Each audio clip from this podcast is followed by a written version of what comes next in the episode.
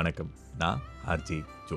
இது ஒரு பயணத்தின் பதிவு. எழுத்தாளர் மேற்கொண்ட பயணத்தில் அவருக்கு கிடைச்ச உறவுகள் அவருக்கு கிடைச்ச அனுபவத்தை தான் நம்ம பார்த்துக்கிட்டு இருக்கோம். அந்த வகையில் எழுத்தாளர் சூரியன் மறைவை பார்க்கறதுக்காக மலையேற்றத்தில் ஈடுபட்டிருக்காரு. சும்மா இருந்த மாலுமாவையும் உசுபேத்தி ஏற விட்டுருக்காரு. அழைப்பாளரை சும்மா சொல்லிடக்கூடாதுங்க. அழைப்பாளர் ரோஹித் ரெண்டு கிலோமீட்டர் தான் அப்படின்னு ரொம்ப சுலபமாக சொல்லிட்டு அங்கேருந்த பத்தொம்போது பேரையும் மலையேற்றத்தில் ஈடுபடுத்திட்டாரு. எல்லாருமே கொஞ்சம் கஷ்டப்பட்டு ஏறினாலும் அதில் ஒரு சுகமான இஷ்டமும் இருக்கத்தான் செய்யுது. கடைசி மலை செங்குத்தாக இருக்குது எழுத்தாளருக்கு உள்ள பயம் ஏற்படுது. அதெல்லாம் தாண்டி அந்த மலையேற்றத்தை ஏற தொடங்குறாரு. எழுத்தாளர் பக்கத்தில் உயரமான ஜூலி தன்யா அப்புறம் மாலுமா இவங்க மூணு பேர் இருக்காங்க. நீங்கள்லாம் நினைக்கலாம் என்னடா எழுத்தாளரை சுற்றி எப்போ பார்த்தாலும் பெண்கள் கூட்டம் நிரம்பி வழியுதேன்னு.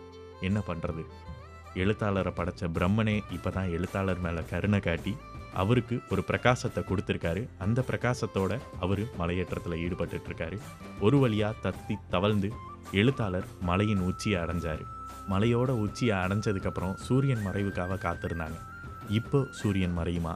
இப்போ சூரியன் மறையுமா? அப்படின்னு அந்த இப்போ எப்போன்னு தெரியாமல் எல்லாருமே மலை மேலே ஏறி சுகமாக உக்காந்து அந்த மலையில் நிறைய ஃபோட்டோவெல்லாம் எடுத்துகிட்டு இருந்தாங்க. ஏன்னா சரித்திரத்தில் அந்த புகைப்படத்தை பதிவு பண்ணணும் இல்லையா? அது ரொம்ப ரொம்ப முக்கியமான ஒரு விஷயம். அந்த இடத்துல கூட உயரமான ஜூலி அவங்களோட சேட்டையை ஆரம்பிச்சுக்கிட்டு இருந்தாங்க. ஏன்னா அவங்கள ஃபோட்டோ எடுக்கிறதுக்கு ஒருத்தர் பத்தாது. அந்த பத்தொம்போது பேரும் சேர்த்து ஃபோட்டோ எடுத்தாலும் ஒற்றை ஆளாக நின்று அத்தனை ஃபோனுக்கும் போஸ் கொடுக்கக்கூடிய ஒரு ஆள் தான் உயரமான ஜூலி. ஆனால் அதுக்கு அப்படியே ஆப்போசிட்டான ஆள் தான் தனியா. எத்தனை பேர் ஃபோட்டோ எடுத்தாலும் அத்தனை பேர் ஃபோட்டோவையும் கெடுக்கிறதுல மும்மரமாகவும் முனைப்போடவும் இருந்தாங்க தனியா. என்னன்னு தெரியல. சோகத்தின் விளிம்பில் ஒரு ஓரமாக உட்காந்துருந்தாங்க நீலா.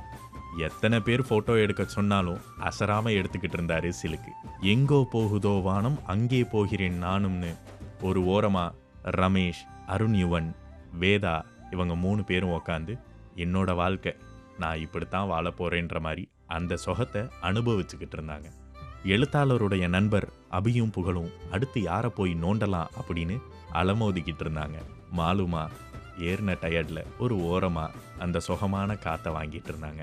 காதல் ஜோடி மருத்துவ ஜோடி இப்படி எப்படி வேணாலும் சொல்லலாம். எல்லாத்துக்கும் பொருத்தமான ஒரு ஜோடி தான் ஹர்ஷிதாவும் ஹுமைதும். அவங்க மலையேற்றத்துலேயும் கண்ணில் தென்படல மலை உச்சியிலையும் கண்ணில் தென்படல.